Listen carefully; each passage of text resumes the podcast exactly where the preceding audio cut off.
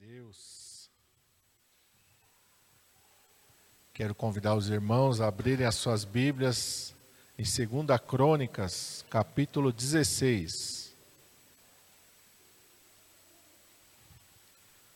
Segunda Crônicas 16.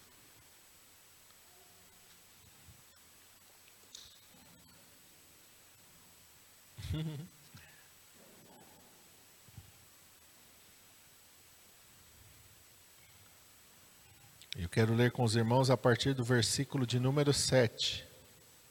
Segunda Crônicas 16, a partir do versículo 7. Vamos ficar de pé, né, para ler. Em reverência à palavra do Senhor. Está escrito assim: Naquele tempo veio Anani o vidente, a Asa, rei de Judá, e disse-lhe: Porquanto confiaste no rei da Síria, e não confiaste no Senhor teu Deus. Por isso o exército do rei da Síria escapou da tua mão. Porventura não foram os etíopes e os líbios um grande exército, com muitíssimos carros e cavaleiros? Confiando tu, porém, no Senhor, ele os entregou nas tuas mãos. Porque quanto ao Senhor, seus olhos passam por toda a terra, para mostrar-se forte para com aqueles cujo coração é perfeito para com ele Nisto, pois, procedestes loucamente, porque desde agora haverá guerras contra ti. Porém, Asa se indignou contra o profeta e lançou-o na casa do tronco, porque estava enfurecido contra ele, e por causa disso também Asa, no mesmo tempo, oprimiu alguns do povo. E eis que os atos de Asa, tanto os primeiros como os últimos, estão escritos no livro dos reis de Judá e de Israel. E no ano 39 do seu reinado, Asa caiu doente de seus pés. A sua doença era em extremo grave. Contudo, na sua enfermidade, não buscou ao Senhor, antes aos médicos. E Asa dormiu com seus pais e morreu no ano 41 do seu reinado. E o sepultaram no sepulcro que tinha cavado para si na cidade de Davi. Havendo deitado na cama que se enchera de perfumes e especiarias, preparadas segundo a arte dos perfumistas. Destas coisas fizeram-lhe uma grande queima. Vamos orar. Pai, em nome de Jesus, nós estamos, Senhor, diante da tua palavra, Senhor, nesta manhã. E nós pedimos que o teu Espírito Santo esteja falando aos nossos corações. Senhor, nós cremos, ó Pai, que a tua palavra é a verdade. E nós cremos que a tua palavra é o alicerce, é o fundamento da nossa fé e da nossa vida. Quando nós, ó Senhor, ouvimos a tua palavra e praticamos a tua palavra, estamos edificando a nossa casa sobre a rocha. Que nesta manhã, Senhor, esta palavra que não, não vem de mim, que não vem do homem, mas que vem do Senhor, possa, Senhor, entrar em cada vida e cada coração, através da ação sobrenatural do Teu Espírito Santo. Também aos nossos amados que estão vendo, ou ao vivo, ou uma gravação, Pai, que o Teu Espírito Santo esteja, Senhor, ministrando poderosamente a cada vida e a cada coração, Pai, que sejamos edificados na rocha e sejamos fortalecidos pela tua palavra, fiel, verdadeira e santa. E o teu Espírito Santo tenha total liberdade para, Senhor, agir sobre esta palavra em nossas vidas. Nós te pedimos em nome de Jesus. Amém. Glória a Deus, irmãos, podem se assentar. Estava meditando sobre esta palavra que o Senhor me levou nesta manhã, e o Senhor ministrou ao meu coração sobre fé e sobre obstinação.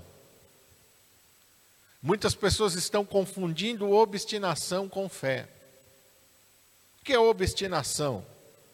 Fé, todos os irmãos sabem, a fé é a certeza daquilo que eu não vejo, é a prova daquilo que eu espero. Hebreus capítulo 11 nos diz isso.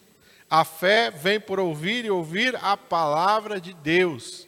Então a fé ela tem a direção de Deus. A fé ela não é um desejo do coração do homem.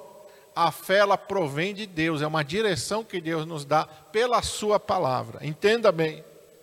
Fé não nasce no nosso coração da vontade da nossa carne. A fé vem de uma convicção sobre uma direção de Deus, e essa direção de Deus ela vem pela sua palavra. A fé nunca vai nos levar a desejar alguma coisa contrária à vontade de Deus. A fé nunca vai nos levar a buscar alguma coisa que esteja fora daquilo que a palavra de Deus coloca para nós. Essa é a fé. E o que é obstinação? Fui lá no dicionário. A obstinação é o apego forte e excessivo às próprias ideias, resoluções e empreendimentos. Entendeu bem? É um apego forte e excessivo às próprias ideias. Então, a obstinação ela não vem de Deus. Ela vem do nosso próprio coração. Ela vem da nossa própria carne.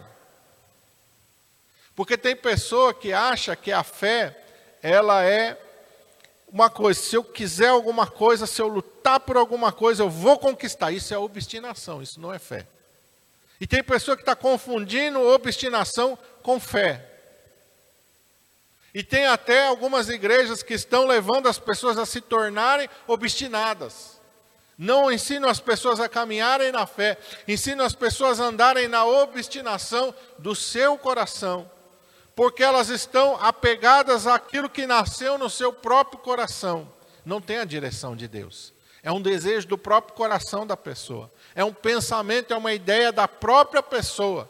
Ela não orou para saber se aquilo é a vontade de Deus. Ela não buscou de Deus para ver se aquilo é realmente o que Deus tem para ela, mas ela coloca um desejo firme no seu coração. Ela coloca uma ideia fixa na sua mente e ela vai em busca daquilo. Os irmãos conseguem entender a diferença? Conseguir explicar bem para os irmãos? A fé vai ser uma direção de Deus e vai te levar na direção de Deus e vai te levar mais perto de Deus. A obstinação não não vem de Deus, ela vem do teu próprio coração, ela vem da tua própria mente. E aí você tem que buscar alguma coisa para apoiar aquilo. Você pode até pensar alguns versículos para apoiar, mas você não você não buscou se aquilo era a direção de Deus para a sua vida. Porque uma coisa é um desejo do meu coração, eu quero isso. Outra coisa é eu orar e falar: Senhor, essa é a tua vontade? É isso que o Senhor tem para mim realmente? Esse é o teu desejo para mim? Senhor, eu quero que o Senhor esteja me guiando e me dirigindo. Se essa sua tua vontade, me confirma. Se não for a tua vontade, tira da minha vida, tira da minha do meu coração. É diferente. Tem pessoas que têm medo de orar e, e, perguntar qual é a vontade de Deus. Por quê? Porque o seu coração está obstinado. Ele já tem uma ideia fixa, ele já tem uma resolução firme no seu coração. E ele não quer abrir mão daquilo. Ele quer que Deus cumpra aquilo. E aí entra, né? Aquilo que eu falei de pensar partes, versículos da palavra de Deus. Não, mas lá no Salmo 37 diz: agrada-te do Senhor e Ele concederá o que deseja o teu coração. Então eu desejo isso. Então eu vou ser fiel a Deus. Eu vou andar na presença de Deus, eu vou na igreja, eu sou fiel nos meus dízimos, nas minhas ofertas, porque eu quero que Deus faça isso. Isso é uma obstinação. A palavra de Deus diz: quem primeiro deu a Ele, para depois receber. A gente não pode fazer negócio com Deus. Senhor, eu faço isso para o Senhor, mas eu quero aquilo. Senhor, olha, eu vou fazer isso, mas em troca o Senhor tem que fazer isso na minha vida. Isso é obstinação, isso não é fé. Você colocou uma ideia fixa, você tomou uma resolução firme no seu coração, você não está preocupado se aquilo é a vontade de Deus ou não, você quer que Deus cumpra o desejo do seu coração. Isso, meus irmãos, pode nos levar longe de Deus. Porque a característica da fé é nos aproximar de Deus, e a característica da obstinação é nos afastar de Deus. E nesse texto, na vida do Reasa, nós vamos ter esses dois aspectos bem claros e transparentes. Ele vai agir em determinado momento pela fé, e essa ação pela fé vai lhe dar uma grande vitória, e ele vai se aproximar de Deus. Em determinado momento, ele vai agir pela obstinação do seu coração. Ele vai ter uma vitória, entre aspas. Só que porque ele foi movido pela obstinação, isso vai afastar ele de Deus. A gente aprende no mundo, e isso não tem nada a ver com a palavra de Deus. Os fins justificam os meios. Isso é uma coisa do mundo, não é, da, não é um princípio de Deus. E a gente tem que tomar cuidado com isso. Não importa o que eu estou fazendo aqui, se o objetivo final vai ser aquele. Não, importa sim para Deus, importa desde antes de você fazer. Qual é a intenção do teu coração, importa para Deus. Deus já está pensando na intenção do teu coração. Antes de que você tome qualquer decisão, Deus já está analisando qual é a intenção do teu coração. O rei Asa era um rei de Israel, de Judá, um reino que era de Deus, tinha o templo de Deus lá em Jerusalém. Isso não quer dizer que automaticamente cada coisa que ele fizesse em favor do reino fosse a vontade de Deus. Não, mas olha, o que eu estou fazendo é para beneficiar Judá. Então eu sou o rei de Judá. Judá é o reino abençoado por Deus. O templo está aqui. Eu estou fazendo isso aqui na direção de Deus. Não. Orou? Buscou? Pediu uma palavra de Deus? pediu qual é a direção de Deus, não, as coisas de Deus não são automáticas. As coisas de Deus, elas são, meus irmãos amados, sempre do mesmo jeito, da mesma maneira. Deus está sempre no controle, no governo. Deus é soberano em todo momento. E eu tenho que fazer como Davi. Você já leu a história de Davi? Se você já pesquisou a vida de Davi, você vai ver que Davi, sempre antes de cada decisão, ele vai consultar ao Senhor. Por que, que Davi faz isso? Porque Davi é um homem segundo o coração de Deus. Deus se agradava disso em Davi.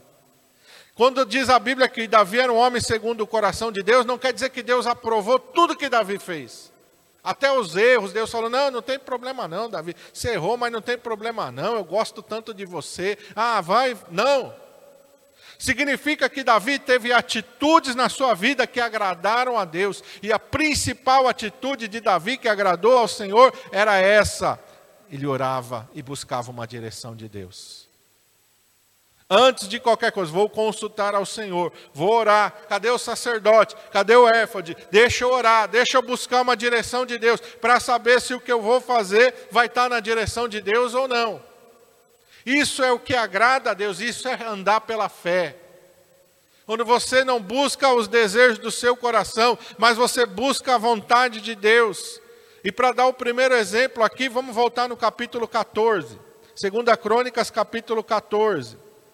Quando Asa começa o seu reinado, ele começa andando em fidelidade e obediência diante do Senhor.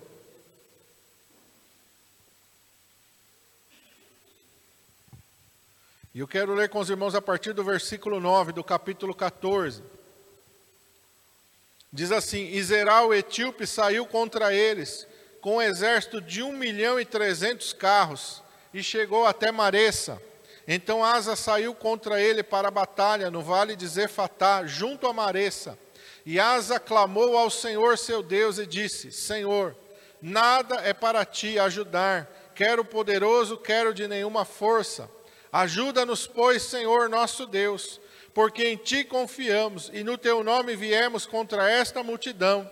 Senhor, tu és o nosso Deus, não prevaleça contra ti o homem e o Senhor feriu os etíopes diante de Asa e diante de Judá, e os etíopes fugiram. Asa fez o que? Ele buscou a Deus. Ele vai buscar o seu socorro em Deus. Ele vai buscar a sua solução em Deus. Asa está movido pela fé, e porque ele está movido pela fé, nos diz aqui que o Senhor feriu os etíopes, verso 12. O Senhor tomou a frente naquela batalha. O Senhor saiu à frente do exército dele e lhe deu vitória. Quando nós estamos agindo pela fé, Deus está na nossa frente. Deus está adiante de nós, Ele está preparando o caminho que nós vamos andar, Ele está batendo os inimigos diante de nós, porque essa é a direção dEle, esse é o caminho dEle.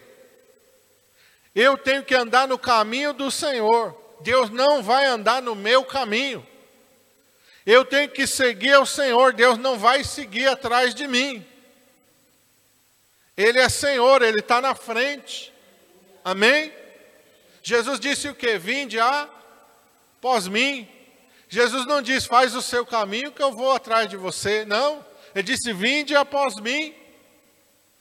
Vem atrás de mim. Anda na minha direção. É assim que a palavra de Deus nos ensina. Quando o povo de Israel saiu do Egito, Deus estava na frente daquele povo, dando uma direção, mostrando para eles o caminho.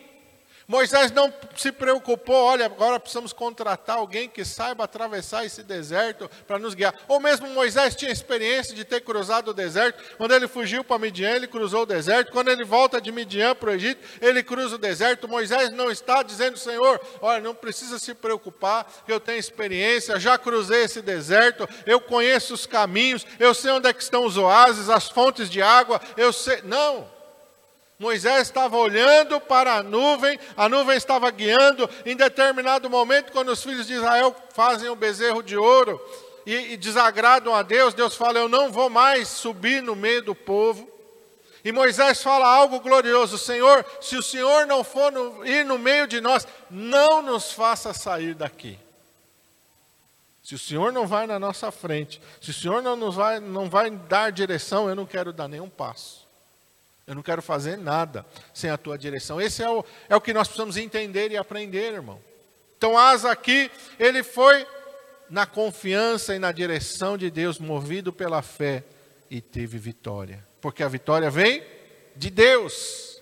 Agora eu quero ir com os irmãos para o capítulo 16. E nós vamos ler a partir do versículo 1. Nós lemos lá a partir do versículo 7. Agora a partir do versículo 1.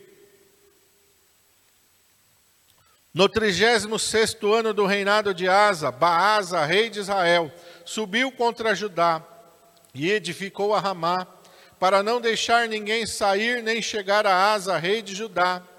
Então Asa tirou a prata e o ouro dos tesouros da casa do Senhor e da casa do rei, e, os, e enviou os seus servos a Ben-Hadad, rei da Síria, que habitava em Damasco, dizendo: Acordo há entre mim e ti, como houve entre meu pai e o teu pois que eu te envio prata e ouro. Vai, pois, e anula o teu acordo com Baasa, rei de Israel, para que se retire de sobre mim.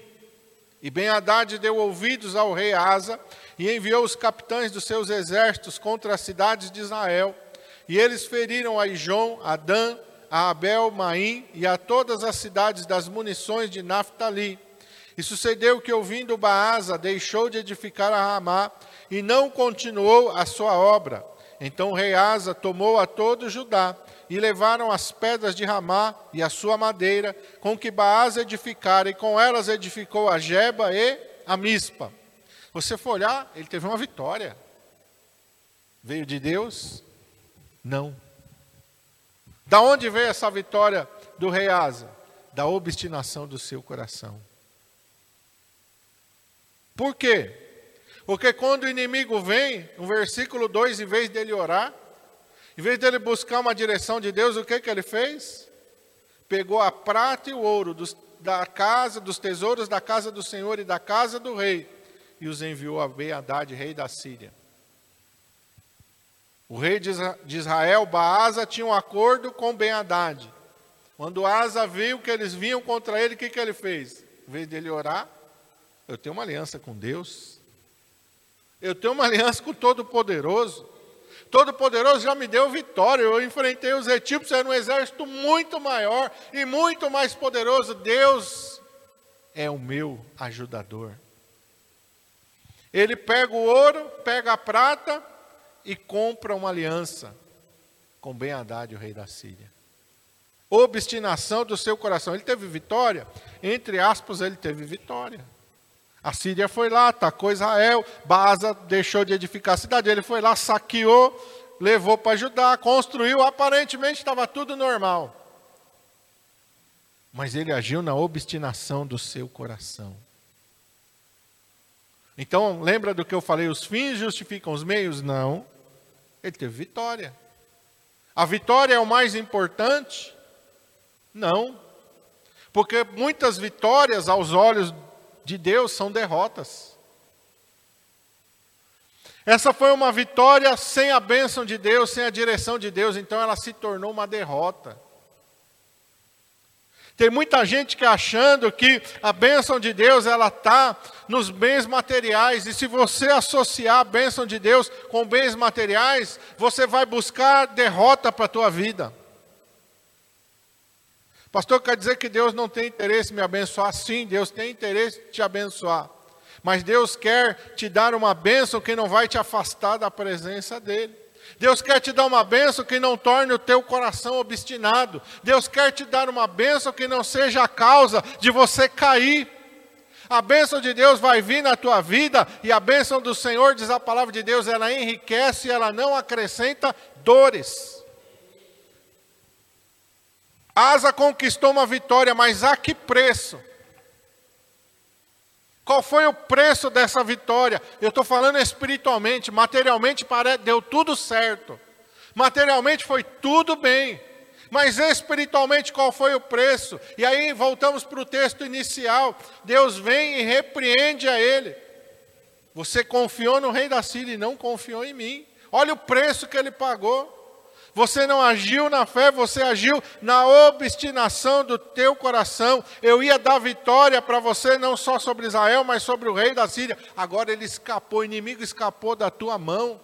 Agora esse inimigo vai ficar voltando sempre te atacando, porque você não confiou em mim, porque você não agiu pela fé, porque você agiu na obstinação do teu coração. O inimigo era para ser derrotado debaixo dos teus pés, mas agora o inimigo ganhou força contra você porque você não orou, porque você não buscou a direção de Deus, porque você agiu na obstinação do teu coração. E Deus fala para ele no verso 8: Porventura não foram os etíopes e os líbios um grande exército, com muitíssimos carros e cavaleiros? Confiando, porém, tu no Senhor, ele os entregou nas suas mãos. Olha o que diz no verso 9: Porque quanto ao Senhor, seus olhos passam por toda a terra, para mostrar-se forte com aqueles cujo coração é perfeito para com ele. Nisso, pois, procedestes loucamente. Portanto, de agora em diante haverá o quê? Guerras contra ti. Você pensou que você conquistou, mas você perdeu. Você pensou que você venceu, mas você foi derrotado. Essa foi uma, uma vitória que não trouxe paz, foi uma vitória que trouxe guerra. Foi uma vitória que não trouxe alegria, trouxe angústia e trouxe aflição. E muitos irmãos têm sido movidos pela obstinação e não têm alcançado paz. Às vezes luta, luta, luta, consegue alguma coisa, mas aquilo que conseguiu materialmente não traz paz, não traz alegria traz mais tribulação, traz mais angústia. E o pior de tudo é nos afastar da presença do Senhor. Esse é o preço mais alto que se paga por ter um coração obstinado. Um coração que não quer buscar a vontade de Deus, um coração que não quer se submeter à vontade de Deus. Isso nos leva para longe. Verso 10: Asa se indignou contra o profeta, lançou ele na casa do tronco, porque estava enfurecido, porque em vez de ele aceitar a repreensão do Senhor, ele se indignou. Como que você vem me repreender? Eu fui vitorioso? Eu ganhei? Olha o disposto de guerra, olha a vitória na guerra, como é que você vem me repreender? Tem muita gente que está assim, não, o pastor está falando aí, mas não tem nada a ver não. Importante, olha aqui o que eu conquistei, olha como deu certo na minha vida. Está pensando que deu certo, mas está se enfiando na derrota. Está pensando que deu certo, mas está se afastando de Deus. Está pensando que deu certo, mas a vida está caminhando para a destruição. Há caminho que ao homem parece ser caminho direito, mas o seu fim são caminhos de morte. Por quê? Porque é o caminho do homem, não é o caminho de Deus. O caminho de Deus conduz para a vida. O, o caminho de Deus conduz para a bênção. O caminho de Deus não vai te levar para longe da presença de Deus. E aí o que, que aconteceu? Começou a oprimir alguns do povo, diz a palavra de Deus, mandou prender o profeta, ficou doente, olha quanta coisa ruim veio sobre a vida dele. Não trouxe, aleluia, um resultado de bênção para a vida dele. Foi uma vitória que não trouxe nada que acrescentou na vida de Asa pelo contrário, só tirou coisas da vida dele. Então a gente tem que tomar cuidado. Qual é a obstinação do meu coração? O que, que eu estou desejando tanto que eu falo, Senhor, eu quero isso. Senhor, o Senhor tem que me dar isso. Senhor, eu preciso disso. Será que isso que você está buscando vai te abençoar? Vai te levar para mais perto de Deus? Será, isso que, será que isso que você está buscando é realmente a direção de Deus para a tua vida? Ou é a obstinação do teu coração? Ou é o desejo de, ah, venci ou conquistei, ou, oh, ah, satisfação de ego.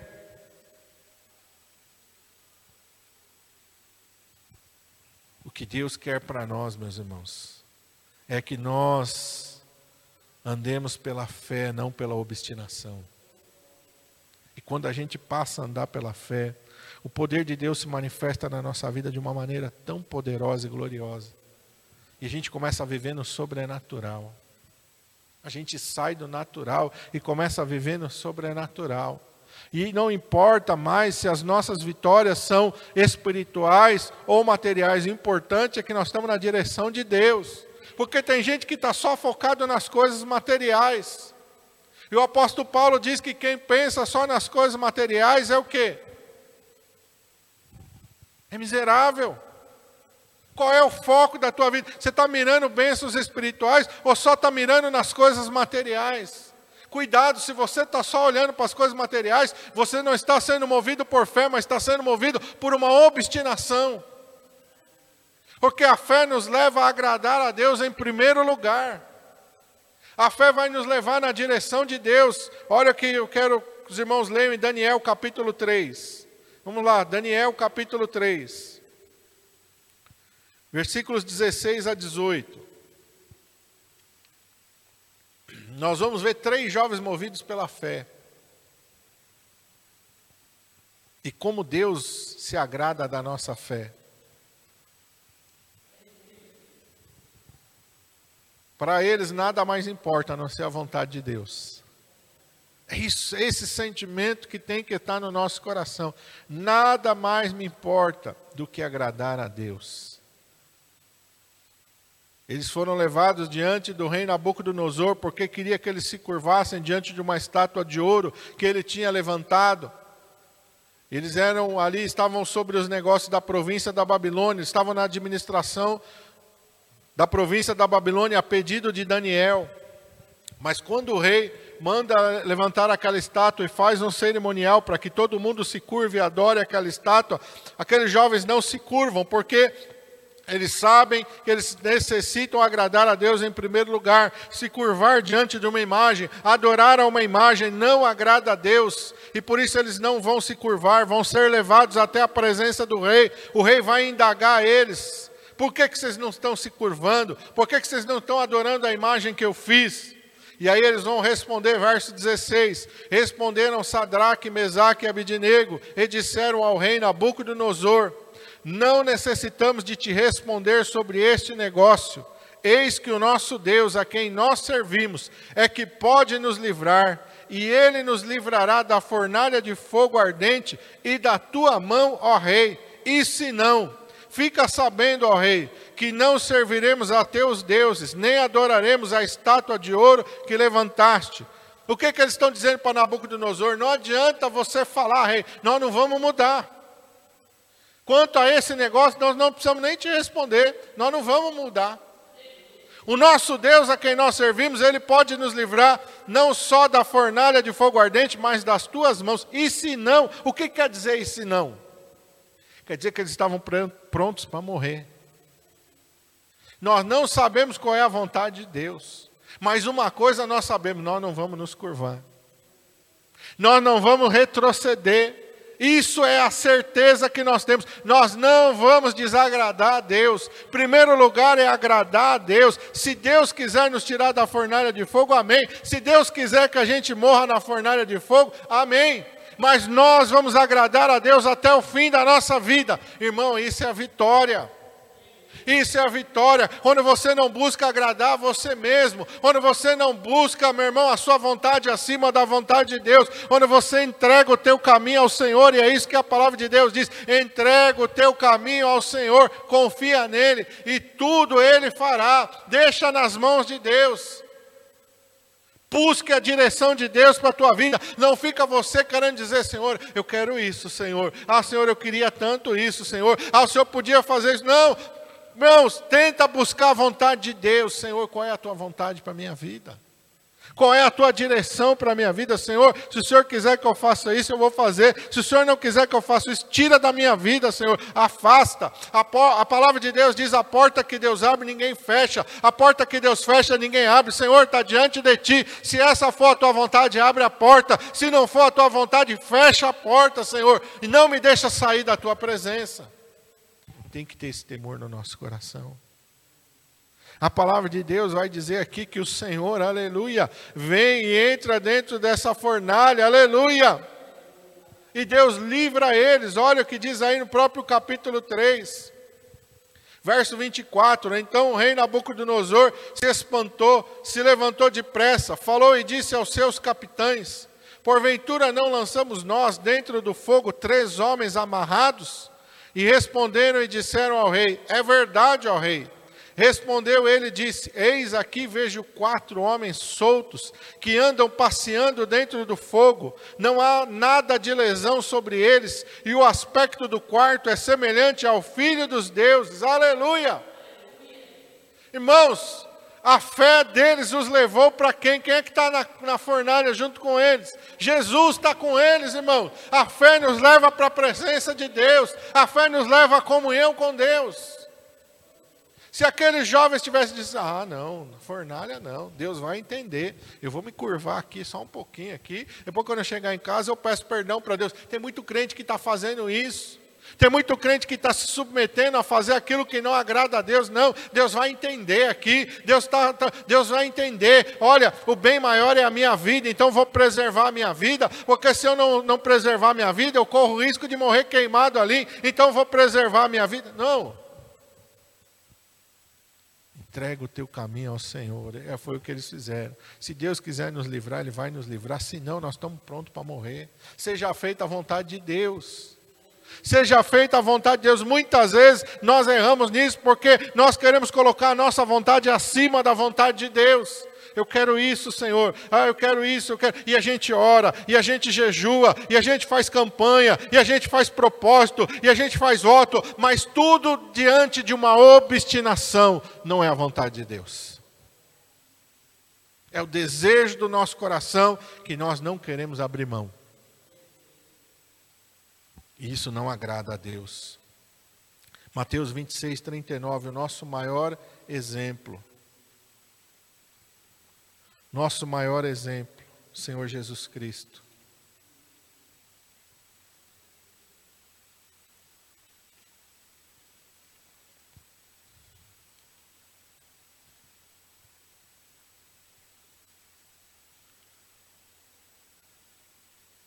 Jesus está no Getsemane. Ele sabe que a hora dele ser crucificado se aproxima. Ele em pouco tempo ele vai ser preso.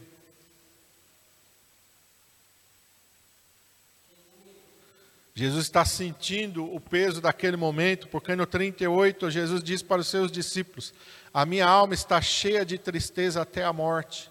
Ficai aqui e velai comigo. E indo um pouco mais para diante, prostrou-se sobre o seu rosto orando e dizendo: Meu Pai, se possível é, afasta de mim este cálice, todavia não seja feito como eu quero, mas como tu queres. Verso 42: Então, indo segunda vez, orou, dizendo: Pai meu, se este cálice não pode passar de mim sem que eu beba, faça-se a tua vontade.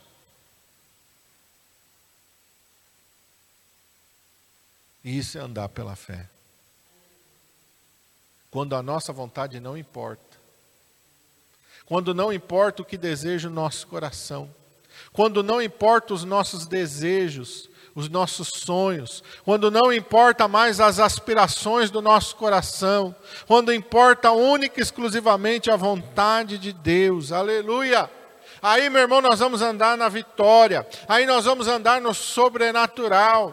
Aí nós vamos ver e experimentar qual é a boa, perfeita e agradável vontade de Deus para as nossas vidas. Porque se a gente andar na obstinação, nós não vamos experimentar a boa, perfeita e agradável vontade de Deus, porque a vontade de Deus, ela não vai se rebaixar para a nossa vontade, ela não vai se submeter a nós. A vontade de Deus, ela está mais alta. Isaías, Deus fala: "Os meus caminhos são mais altos do que os vossos caminhos, os meus pensamentos são maiores do que os de vocês."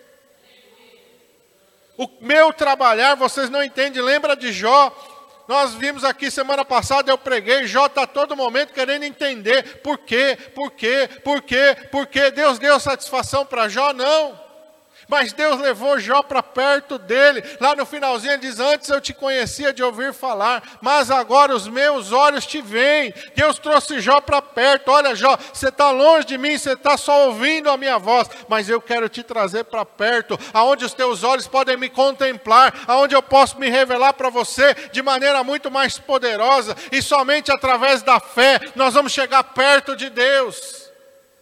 A obstinação nos leva para longe, irmão mas a fé nos leva para perto de Deus. É isso que o Senhor quer que você entenda.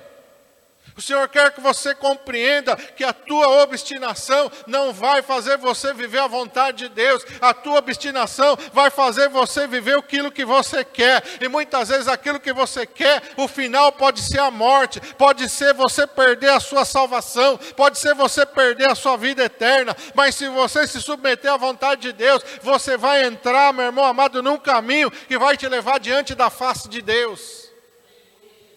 Sadraque, Mesaque e Abednego contemplaram a Jesus no meio daquela fornalha. Jó contemplou ao Senhor, aleluia. Agora os meus olhos te veem, aleluia. Olha o fim de asa, doente, enfermo, longe da presença de Deus. Olha, meus irmãos amados, aqui a vitória do Senhor Jesus Cristo, aleluia. Ele venceu a morte, ele venceu o inferno, ele venceu todas as coisas, porque ele se submeteu à vontade do Pai.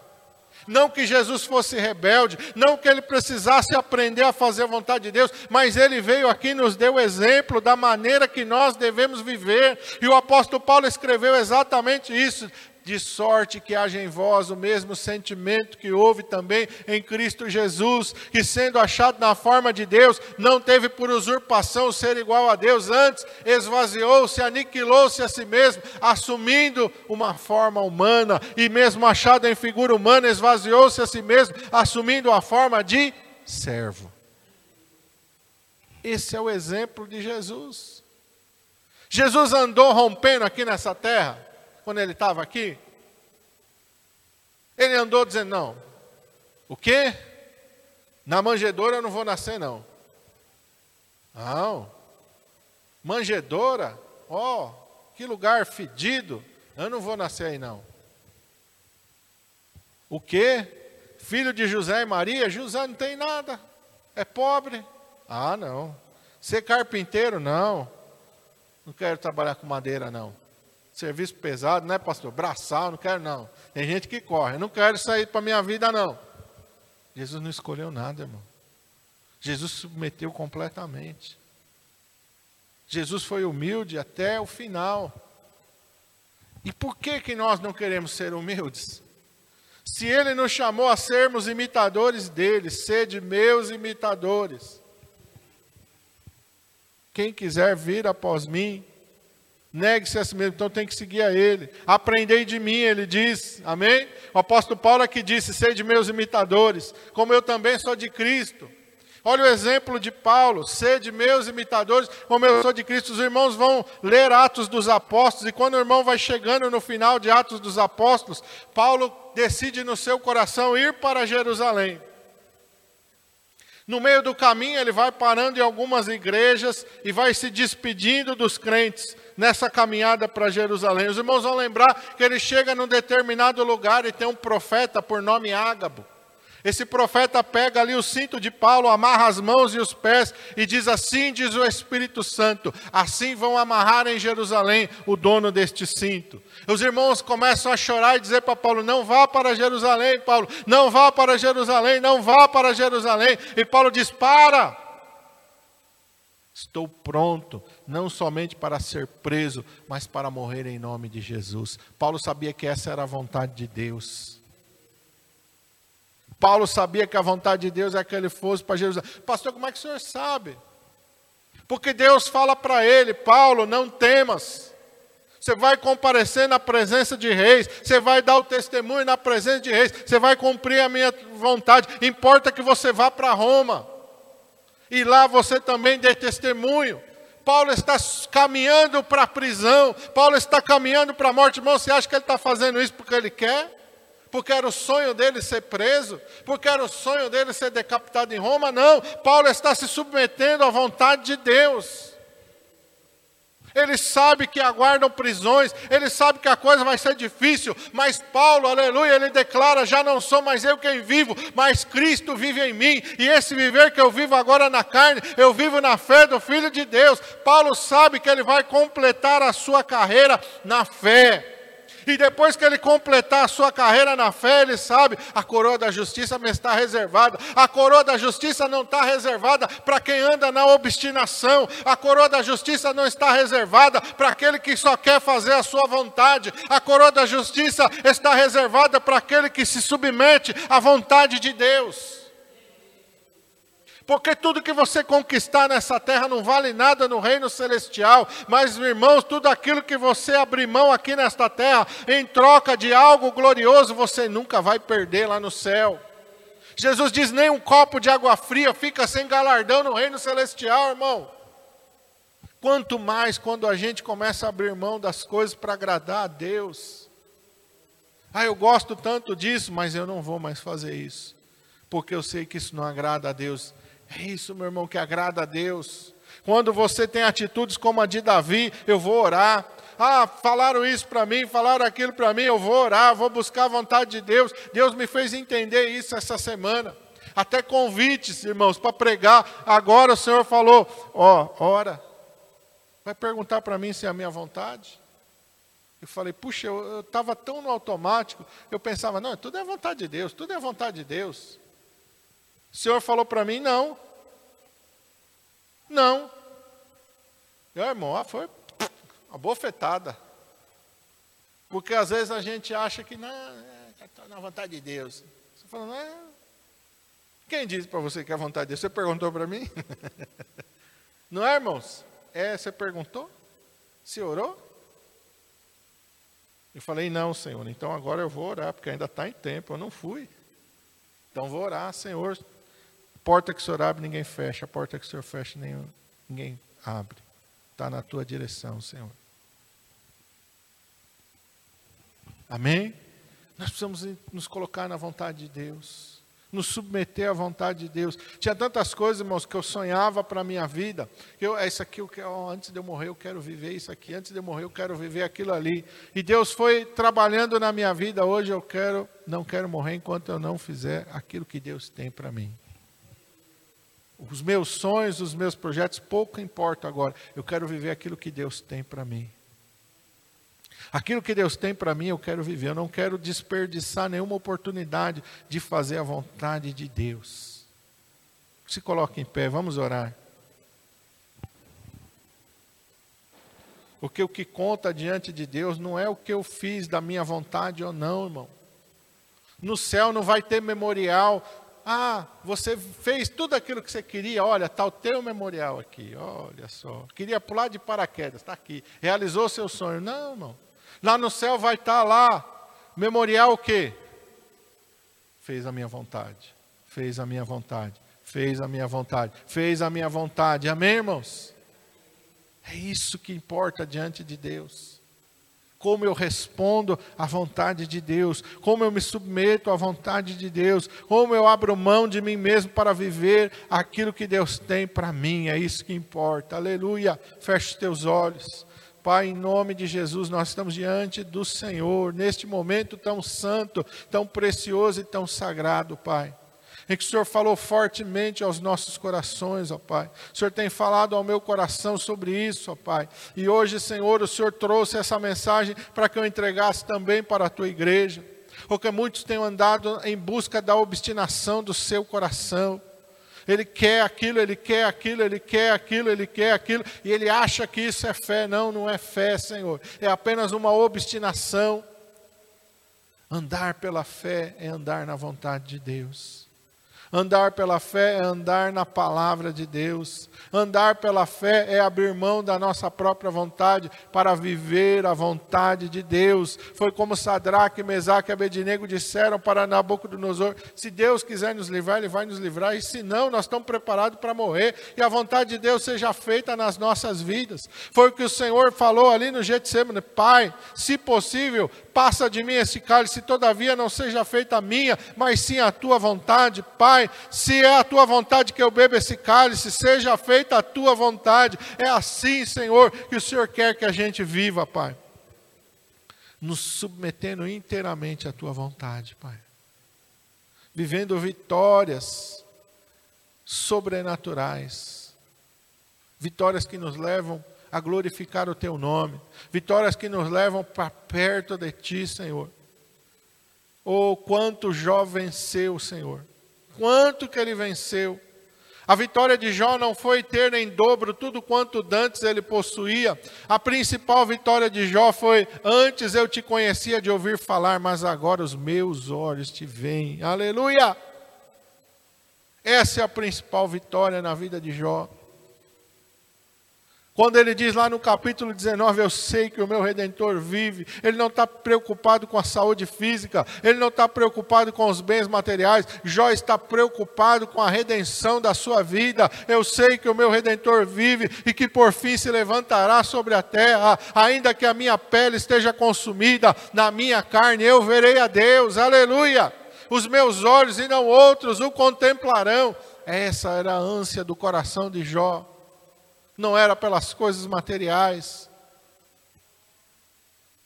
Oh Deus, nos ajuda, Senhor, a andar pela fé, a viver, Senhor, a tua vontade, a buscar a tua vontade. Acima de todas as coisas, a gente ora sempre o Pai Nosso, mas a gente se esquece de que lá no Pai Nosso o Senhor nos ensinou: seja feita a tua vontade na terra, como ela é feita nos céus. Aleluia! Seja feita a tua vontade na minha vida, como ela é feita nos céus. É assim que nós devemos orar. Seja feita a tua vontade na minha vida, assim como ela é feita nos céus.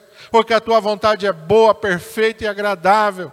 A tua vontade não vai me levar para a destruição. A tua vontade não vai me levar, Senhor amado, para longe da tua presença. A tua vontade vai me levar para perto de ti, Senhor. A, minha, a tua vontade vai me levar para a vitória eterna. Aleluia! Para a coroa da justiça. É assim, Senhor, que nós precisamos entender, ó Pai. Porque o mundo passa e a sua concupiscência passa. Mas aquele que faz a vontade do Senhor permanece para sempre. E nós queremos fazer a tua vontade, Pai, porque nós queremos permanecer para sempre ao teu lado.